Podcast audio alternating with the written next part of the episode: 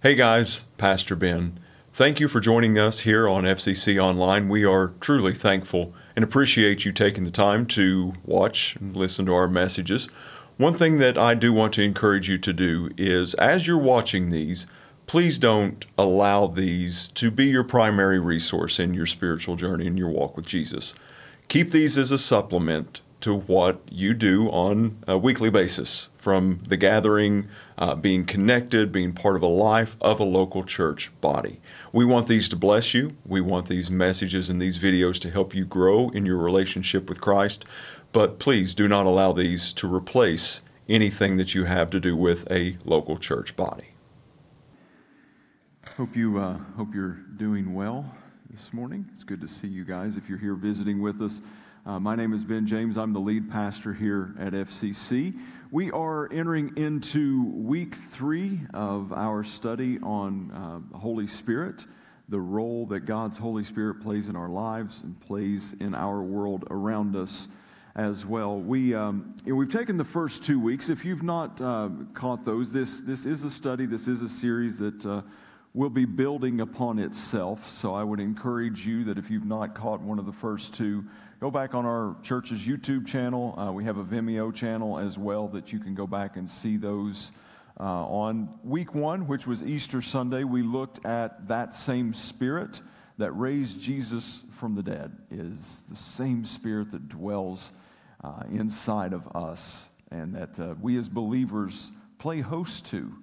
Um, we looked last week at the person of Holy Spirit the way that that plays out in our lives, the, the gravity, so to speak, of us being the place as believers where heaven intersects with earth, that we are hosting the very presence of God, which, uh, which is really just a very humbling yet very powerful and empowering thought, as we saw out of Scripture last week. We're going to be looking at the fruit of the Spirit this week. Probably something that most in the room are at least somewhat familiar with. Um, you know, if you're of a certain age, then you either grew up with or you had children grow up with the concept of the VeggieTale songs, right? Of the fruit of the Spirit. Really kind of wanted to show that this week, but I, I resisted the temptation. We're going to be looking at maybe a, the fruit of the Spirit maybe a little bit differently than what we normally would uh, because there's nine elements of the fruit of the spirit that we see and we're going to go through those. Now we're not going to go through them point by point because honestly we could spend a year in each one of the elements of the fruit of the spirit so so we're not going to do that but we're going to kind of dig a little bit deeper into our heart and what god has shown us through scripture the first question that I kind of want to ask, or the first thing that I kind of want to bring to our attention, is the, the concept of living in light of eternity. Uh, I asked a little bit in our Facebook group this week here at the church of what does it mean to you when you hear this phrase, you think about this, and there was a few responses. And I kind of want to challenge our hearts this morning to do a little introspection into our lives and, and really ask ourselves and be honest with this concept of are we living in light of eternity or are we living in light of the here and now? And one illustration that has, I know, has been done in, in the nine, almost nine years that I've been here at this church, has probably been done about 72, 73 times uh, in that time frame. And one of them you may be familiar with is, is an example, an illustration that Francis Chan does to give us a little bit of a concept as to the amount of time that we're spending here as opposed to the ratio of eternity. And I'm going to use it again. I, it's just, it's that powerful of a visual representation. And uh, I'm going to break out the chains again. I want to tell Kelly Blodgett that it's okay. He may have a little bit of trauma where this is concerned because the last time that we saw these, uh, I ended up wrapping him up in these. So um, easy, Kelly. I'm not going to bring you back up here. So, but if we stretch this out, and I mean, this is falls far short of any type of real appropriate representation of what eternity is. You know, we've got all of these links of chain coming here, and they're just continuing to flow and continuing to fall and continuing to come about. And then we get to this last link in this chain, and I've taken a piece of duct tape, right? Carter County? Eastern Kentucky. What else am I going to use, right? Like underneath there is some baling wire and some JB Weld uh, to hold it into place. So, you know, we're, we're good to go. But this section that I have taped off right here, that represents the amount of time that we have here on earth. And speaking quite honestly, this is not even close to being to scale, but it will at least give us some concept, some idea of what we're dealing with. And what we are tempted to do, what we're kind of raised to do and trained to do throughout um, our childhood, throughout the education system. And, and, it's understandable, so don't think I'm trying to be a detractor here to this. I, I understand why we do it. But there is so much emphasis that's placed on this chain link right here. It's like we're going to spend this much time in school while we're here. Then we're going to spend this much time in maybe college or preparing or in a trade. Then we're going to have this much time in a career. And then if we're really lucky, this last part of this section is going to be a time that we can enjoy retirement. And everything, every energy, every focus, everything that we value seemingly goes into this. But what God's word tells us is it's this, the rest of this chain link that we need to be living in light of. We need to be focusing our life on all of these things. And I'm not saying that school, that your career, that retirement, that relationships, that your family, I'm not saying these things are not important because they are. But understand here's the most terrifying thought to me about this illustration. Understand this that it is what we do with this time right here that determines where we spend the rest of that time there. That should be a sobering thought for us this morning. Because it's easy for, listen, Kim and I are facing a decision in our lives. Now, that's not, nothing drastic. I don't want to alarm anyone, but we've got to make a decision here, and it's probably going to have to be made pretty quickly. And you know what? It's like we have entered into this season of sackcloth and ashes, right? It's like there's this season that may affect the next couple decades in our lives. And oh, Lord, you've got to. We're not fasting. Don't get that crazy on me. But we've we've got this decision that we're making, and it's like all of a sudden we're just like hyper focused in on this thing, right? And any of you are graduating from high school in here, you understand like you've got this hyper focus that you've been having for like a couple years now about it. What am I going to do? What am I going to do? And to be honest with you, you have no clue what you're going to do. And it's okay. It's okay. But we put so much stock into these decisions that we're making here. You know, and, and I kind of I, I, I thought about this as I was thinking about living in light of eternity. How many of you in here grew up in any of the shades of like the Cold War era? Like late 50s, 60s, 70s, into the 80s. I mean, you kind of remember that. You know, putting all of this effort and energy into making these decisions and just uh, absolutely living in turmoil over these things and putting so much gravity uh, on, on temporal, earthly, fleshly things. It's kind of, I liken it to the equivalent of, you know, what was going to save us from a Russian nuclear attack? It's going to be a really thick algebra book right? When we climbed under our desks at school, do y'all remember those drills? We, we had them. I'm not kidding you. It's like we would have these drills that, man, if, if, if the Russians were going to be attacking us with a nuclear bomb, the best thing you can do is take a book, crunch underneath the desk, and put it over your head. It's going to save you. And I thought, that's kind of the same thing as like, listen, I see kids asking parents, like, is he lying? No, I am not lying to you. And if you couldn't get under your desk, you went into the hallway and you did that. It was foolproof. Foolproof. But it's kind of the same thing as we, if we're trying to prepare for our eternity by these fleshly, temporal things, it's like what's going to happen, you know, we're putting a book over our head and, and, and kind of hunkering under a desk. I believe that there's a reason that Holy Spirit is is moving in our congregation right now, is heightening our awareness to his role in our lives. And listen, past couple weeks, you all have been so incredibly encouraging to me. You've, you've gone out of your way, you've made calls, you've sent messages, you've visited in here at the office, and you have just encouraged me about these past couple messages. And, and I, I, listen, I'm not going to try to act so pious and so humble that I don't enjoy that. I love that. I love that. But make no mistake, what I'm speaking to you now and for the rest of this series is not, every Sunday for that matter, is not for you to laud me or to speak highly of me. In the grand scheme of things, I'm saying what I'm saying up here and presenting to you so that our hearts can be transformed, so that our lives can be redirected. I, yes, I love when you encourage me. That's, you know, the Gary Chapman five love languages. One of mine is words of affirmation, and I absolutely hate that about myself. All right? I hate that. That's who I am. So I love that. But at the end of the day, what you say back to me in response to my message is irrelevant. What, what is really relevant, what is truly important, is that you leave here differently than what you came here that the Holy Spirit has illuminated something in your heart and your life, and it's caused you to see something that was there that either was a dysfunction, a, deficiency, or it was something that you needed to do better, you needed to stop doing something. That's what Holy Spirit does in our lives.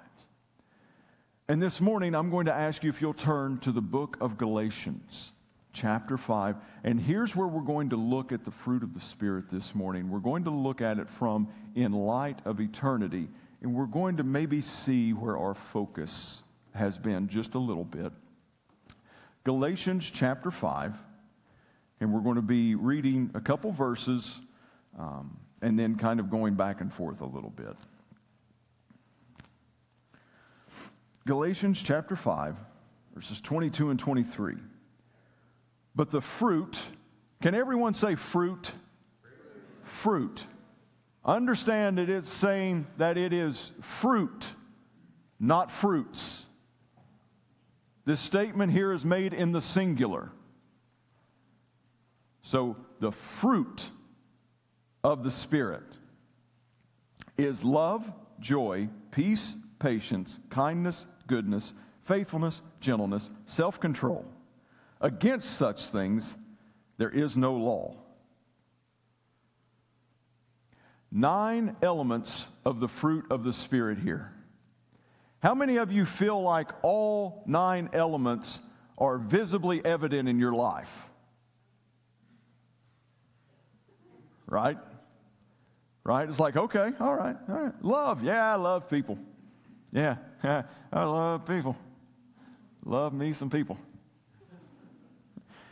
Okay, all right. Maybe I got love. Okay, joy. I got the joy, joy, joy, joy down in my heart. Down in my heart. Yeah, I get no backup here. Okay, I get no backup. It's okay. I appreciate those that made the effort. I really do. Peace. Right? Yeah, we're all full of peace. Patience. Kind Patience. I'm just going to gloss over that one. Kindness, goodness, faithfulness, gentleness, self control. You know, there are certain things that I read sometimes throughout the week in preparation and study for my messages that, uh, that kind of make me sit back against my chair just a little bit and kind of you know, have one of those oof moments. And I had one of those this week as I was reading about the fruit of the Spirit. And gentleman was pointing out his thoughts on why there was a uh, reference, you know, the singularity of this, why it's not a plural, it's not fruits of the Spirit, it's fruit of the Spirit. His take was that the reason that it's set apart from a singular standpoint that we can recognize that if any of the nine elements of the fruit of the Spirit is missing, then it's counterfeit fruit.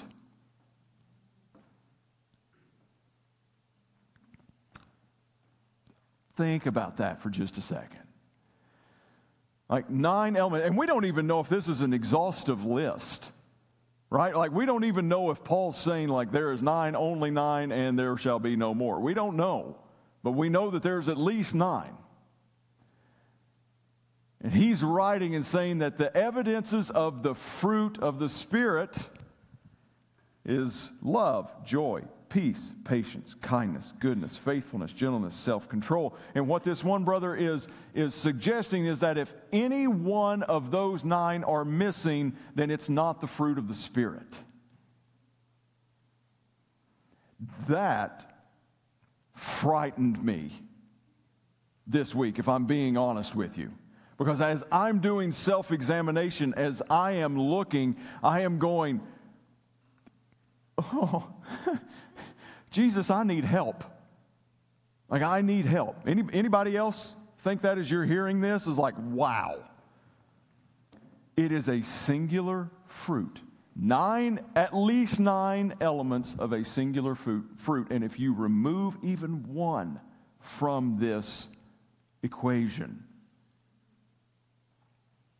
it's removing the title of fruit of the Spirit. So here's the weight that I kind of want this to, to bear on us just a little bit. We, we, we talked out of Corinthians 6.19 last week about, you know, that, that you're the temple. You're hosting the presence of God and that we need to take care of that. We need to honor the Spirit and the presence by, by you know, honoring our bodies and doing well as a temple of God. And we let that weight kind of bear down on us. I want, I want to let another contextual weight from Scripture really bear down on us because this is the, this list that we learn songs about as we're growing up, we memorize as the fruit of the Spirit. These aren't suggestions as to how we should be living. Paul is introducing this as if you're a believer, if you're following Jesus Christ, if His Spirit dwells within you, then these should be evident in your life. These should be functioning in your life. And I'll speak for me when dependent upon me. I'm sub 500 on this list, all right? But here's where Holy Spirit begins to settle into our lives and dwell in our hearts because I think many of us may be sitting here thinking right now, I, I, I, I don't know if I'm ever going to get there. I, I don't know if this is possible. Because it, it changes, doesn't it? When it, when it moves from a cute little song we learn in children's church into the weight of this is actually the evidence of whether God's Spirit is dwelling in you or not, it takes on a whole new gravity in our lives. I want to give us two passages of scripture because we see the fruit of the spirit here. That's Galatians 5 22, 23. Let's back up just a few verses, and Paul begins to tell us at verse 19 what the fruit of the flesh is. Now, the works of the flesh are evident sexual immorality, impurity, sensuality, idolatry, sorcery, enmity, strife, jealousy, fits of anger, rivalries, dissensions, divisions, envy, drunkenness, orgies, and the things alike. I warn you, as I warned you as before, that those who do such things will not inherit the kingdom of God. Listen, if we're putting the two lists side by side, we may be appalled by one of them and encouraged by another, but we also have to make the recognition that in and of ourselves and our own flesh, one list is much easier for us than the other list. Amen? I mean, let's just be real. Like, listen, while some of those things on that list absolutely turns our stomachs to think about and may disgust us, it's a whole lot easier for us in this fleshly body to go, listen, I can do those. I do those without even trying. These others, this patience stuff, what's he talking about? Self control. You expect me to love that person? Do you realize they're the opposite political party than I am? Not going to meddle. Not going to meddle. Come on, Ben, we talked about this this morning. Like, you want me to really love them? You want me to be patient in this? God, do you not know? It's like, okay, strife? Oh, yeah, we can strive. Oh, yeah, I can do that. Bam! Mm, told them. We, we see the war here. You know, Paul writes and tells us that the flesh wars against the spirit. And that's what we battle against in our lives is this, this flesh that's constantly playing this tug of war with the spirit. Where Paul's writing in Romans chapter 7, and I can I can I, don't ever identify with Paul any more than I do in that passage where he says, The things that I want to do, that I know I should do, are the things that I don't do. And the things that I don't want to do, the things that I know I shouldn't be doing, those are the things that I find myself doing. Oh wretched man am I, who shall save me from this body of death.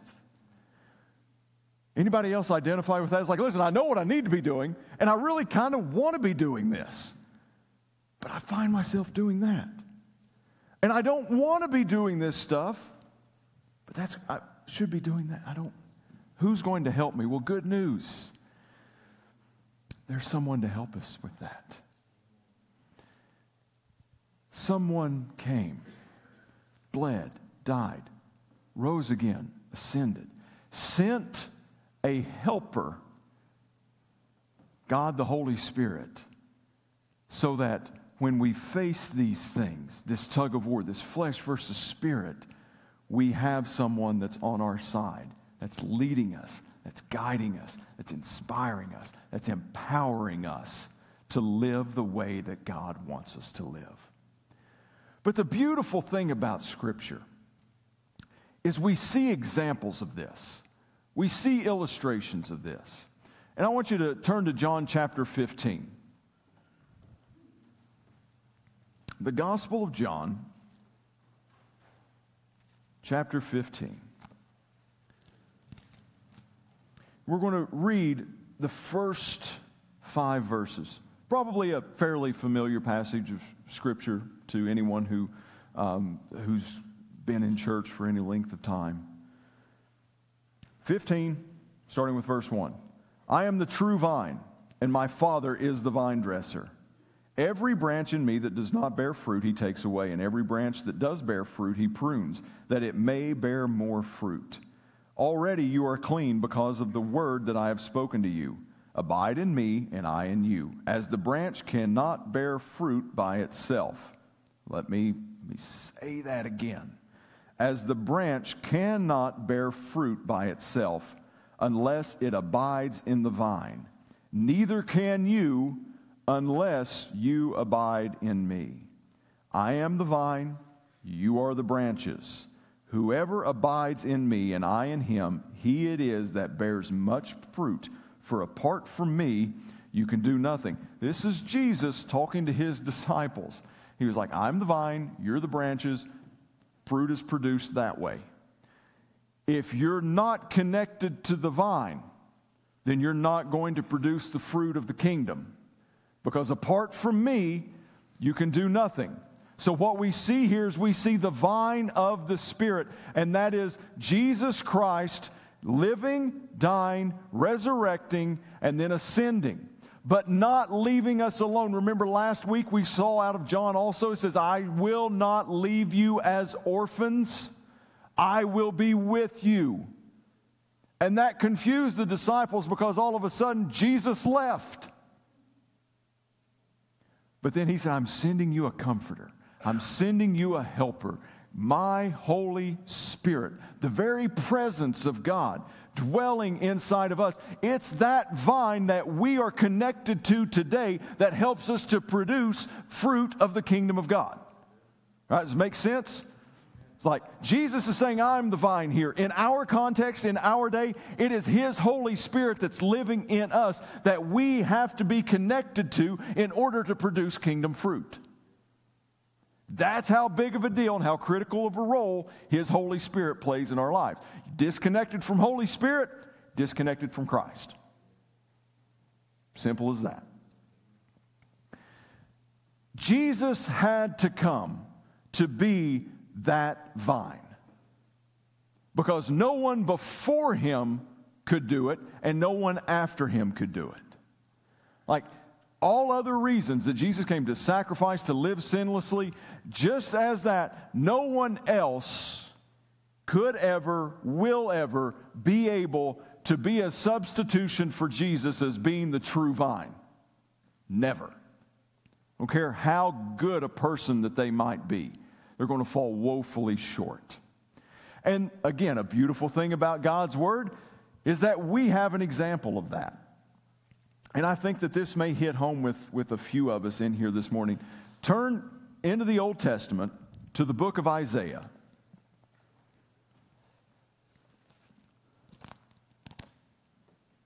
Isaiah chapter 5. And we're going to be reading the first five verses of Isaiah chapter 5 also. Verse 1 starts by saying, Let me sing for my beloved, my love song concerning his vineyard. My beloved had a vineyard on a very fertile hill. He dug it up and cleared it of its stones and planted it with choice vines. He built a watchtower in the midst of it and hewed out a wine vat in it. And he looked for it to yield grapes, but it yielded wild grapes. And now, O inhabitants of Jerusalem and men of Judah, judge between me and my vineyard. What more was there to do for my vineyard that I have not done in it? When I looked for it to yield grapes, why did it yield wild grapes? Little backdrop into this parable that Isaiah just, just provided us here. This is a song. He, he's, he's, he's writing a song. The first four chapters of Isaiah is nothing but God's judgment on the nation of Israel. And I love this kind of flow that we see here. Isaiah writes the first four chapters. He's like, you know what we need now? we need a song. Told everybody about how angry God is, how much judgment's coming, how much wrath is coming. We need to break out into a limerick or something.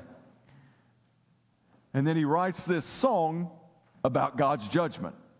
But this gives us a really clear vision as to what happens when we try to produce fruit for God without the dependency on Him Himself.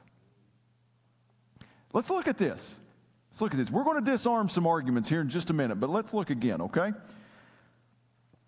So, I planted a vineyard on a very fertile hill, very fruitful hill. I dug it out. God dug it out and cleared the stones. I, I don't know how many of you have had any type of gardening or farming uh, experience in your past, in your history. Um, I used to think it was the coolest thing in the world that my dad would let me go into the garden after he had plowed it, after he had tilled it up, and after he was, he was working it, and let me get like the big rocks out of it. Because he was like, son, just throw them as far as you want to. I'm like, the man was a genius. Because I'm like, okay, Dad. yeah, I was playing a game out of it. But, you know, it's like he, you remove the stones so there's no hindrances for the crop to grow.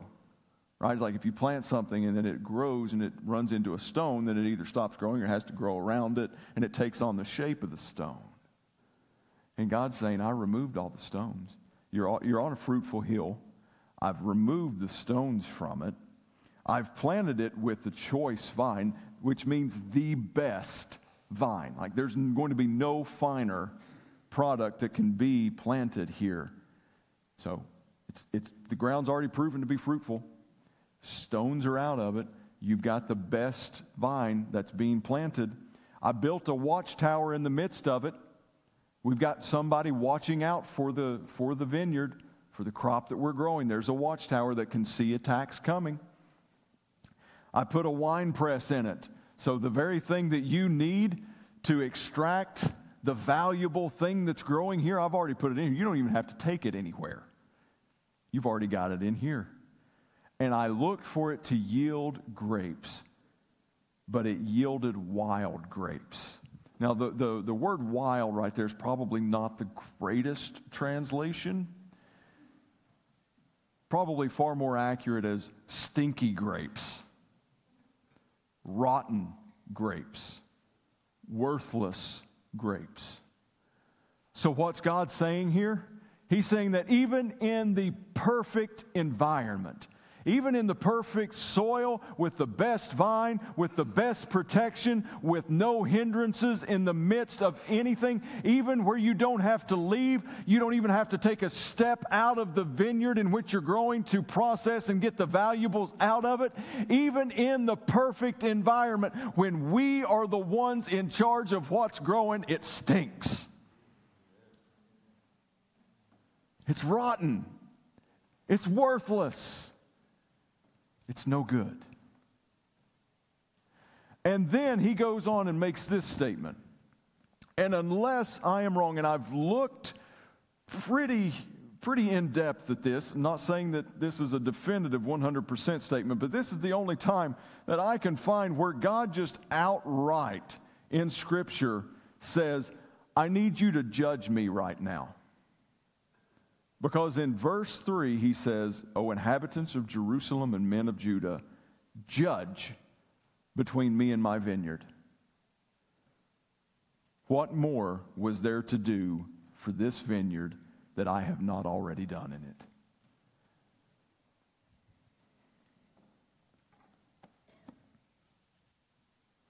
See, Isaiah 5, 1 through 5, gives us a beautiful example of what our life currently, today, means without the Holy Spirit inspiring us. Holy Spirit dwelling in us, Holy Spirit leading in us, us following the, the leading and the longing and being sensitive to Holy Spirit. Because once we begin to take this, this, this, this this element of this vineyard in our lives that we look around and we start disqualifying because of all of these things that are wrong, the Holy Spirit begins to look and say, It doesn't matter. Because when I am present, when I am the vine, then you're going to produce what God wants you to produce.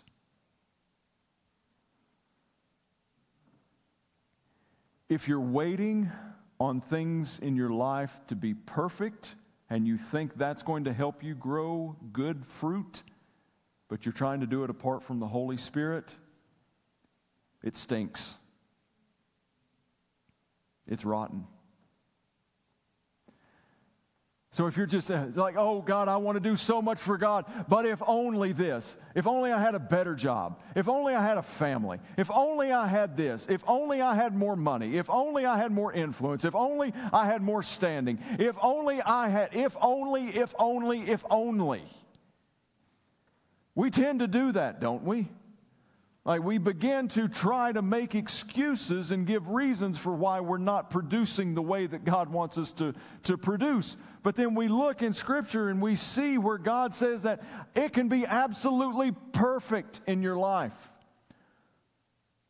But if you're not completely dependent upon Holy Spirit, then what you produce is unacceptable to God. Fast forward to Jesus in John 15. I am the vine, you are the branches, whose abiding in me, remaining in me, you're going to produce much fruit. Now, I, I kind of want to bring things, start bringing things to a close with this thought of living our lives as Christians without any other options. Okay, to live optionless. Here's why I say that. Because if we look, if you continue to read and you study in depth that passage out of John 15, you see that Jesus, I am the vine, you are the branches. And we're like, yes, that's such an awesome thing, God. I just want to produce fruit. And then he says, if you produce fruit, and he's like, yes, God, yes, that's what I want to do. Do you want to produce more fruit? Yes, God, I want to produce more fruit. I'm going to have to prune you. Uh, yes, God. Wait, what? I thought, sorry, I thought you said prune. Oh, that's what you said? Okay. Anybody else up there I can talk to? Any chance? Okay. We, we, we get this impression, and we allow the devil to discourage us because we think that when we're connected to the vine and we begin to produce fruit, that life's going to get easier. Has that ever worked out for anyone? No.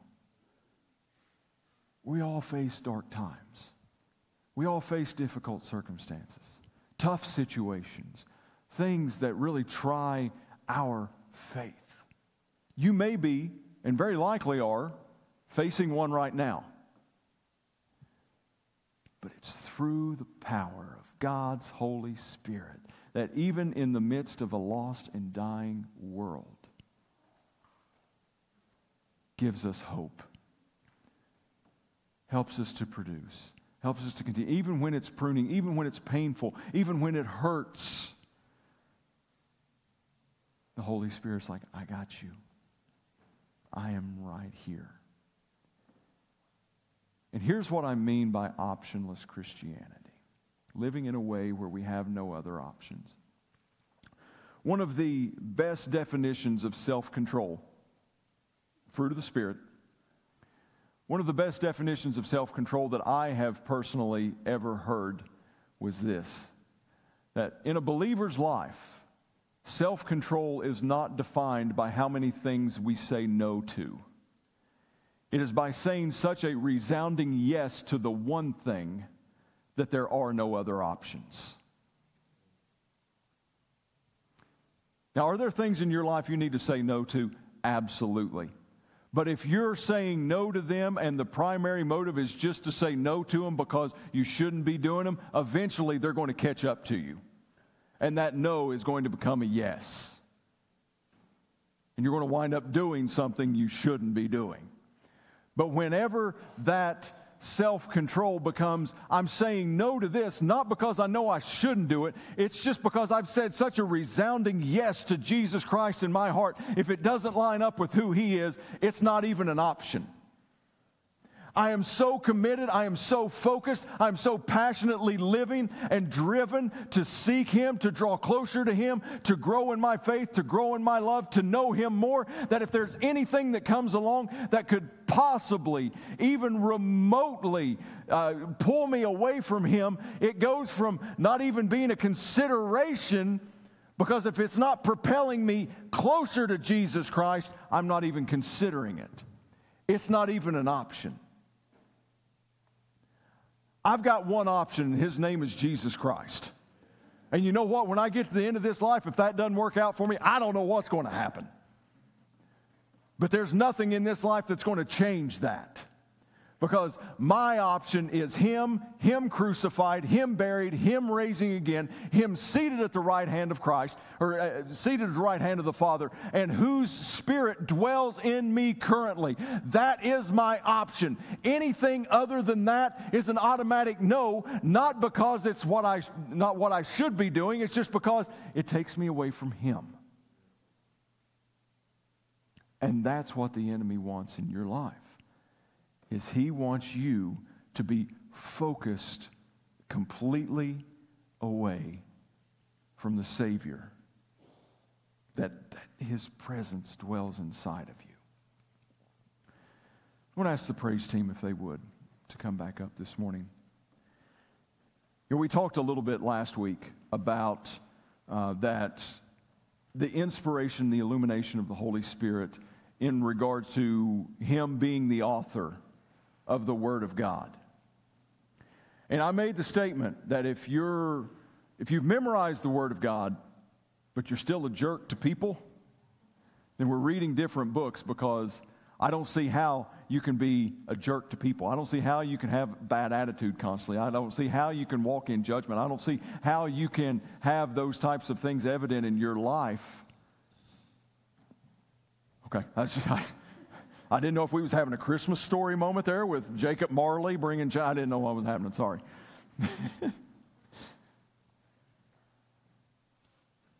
Where was I? I completely derailed off of that. Don't be a jerk. Amen. Amen. Don't be a jerk. But it's the same with the fruit of the Spirit. If you're claiming to be a believer in Jesus Christ, but you don't have the fruit of the Spirit at least somewhat evident in your life, you may want to examine where you believe you stand in Jesus. If you're still a jerk and you have not love, hmm. If you're not patient, if you're not showing self control, if you don't have kindness, gentleness, goodness, if those aren't evident in your life, then maybe we need to be examining this morning what kind of relationship we have with Jesus Christ. Now, this morning, here in just a moment, we're going to have people coming up for you to pray with.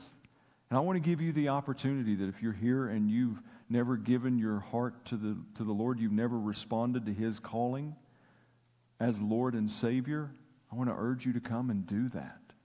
But I also, if you're here this morning and, and this fruit of the Spirit concept is really weighing heavy on you through this message, that you see some deficiencies, some dysfunction in your heart that's saying, you know what? I, I believe, I'm a, I'm a follower of Christ, but man, I struggle with these things. Then I want to encourage you to come and pray also. Prayer team, if you would, please come on up. Everyone else, let's stand to our feet and let's sing this morning.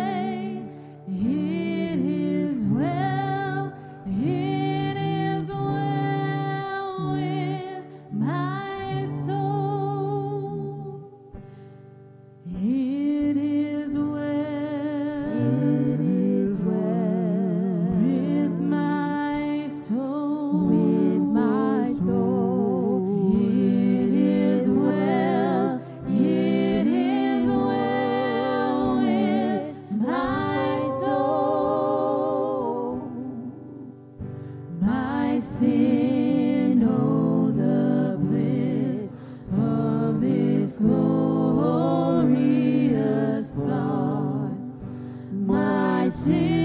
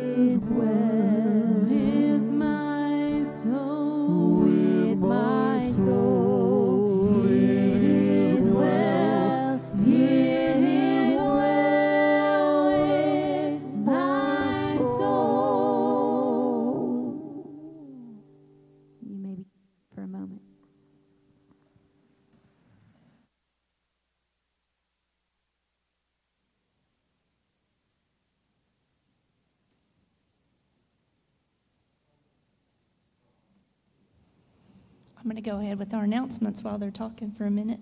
Um, the chosen class is meeting here tonight at 6 p.m. here in the main church.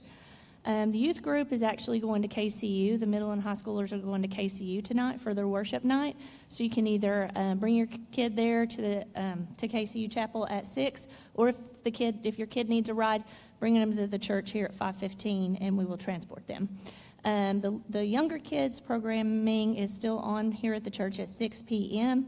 And they're going to be doing some projects here around the church, so that'll be a fun thing.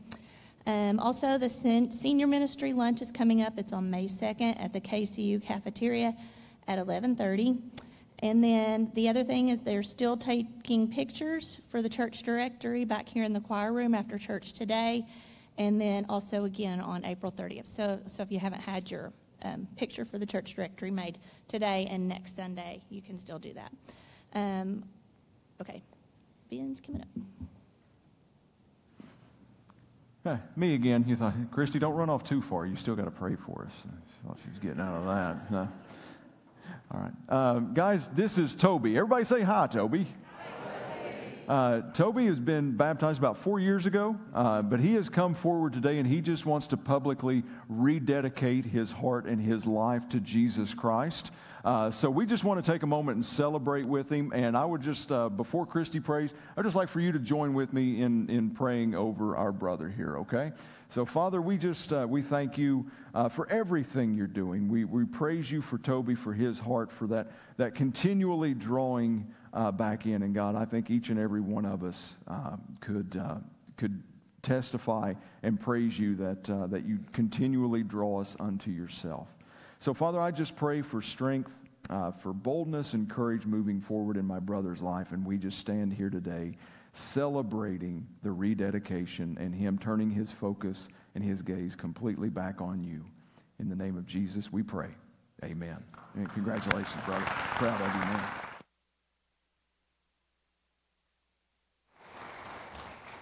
Okay, let's close with a word of prayer.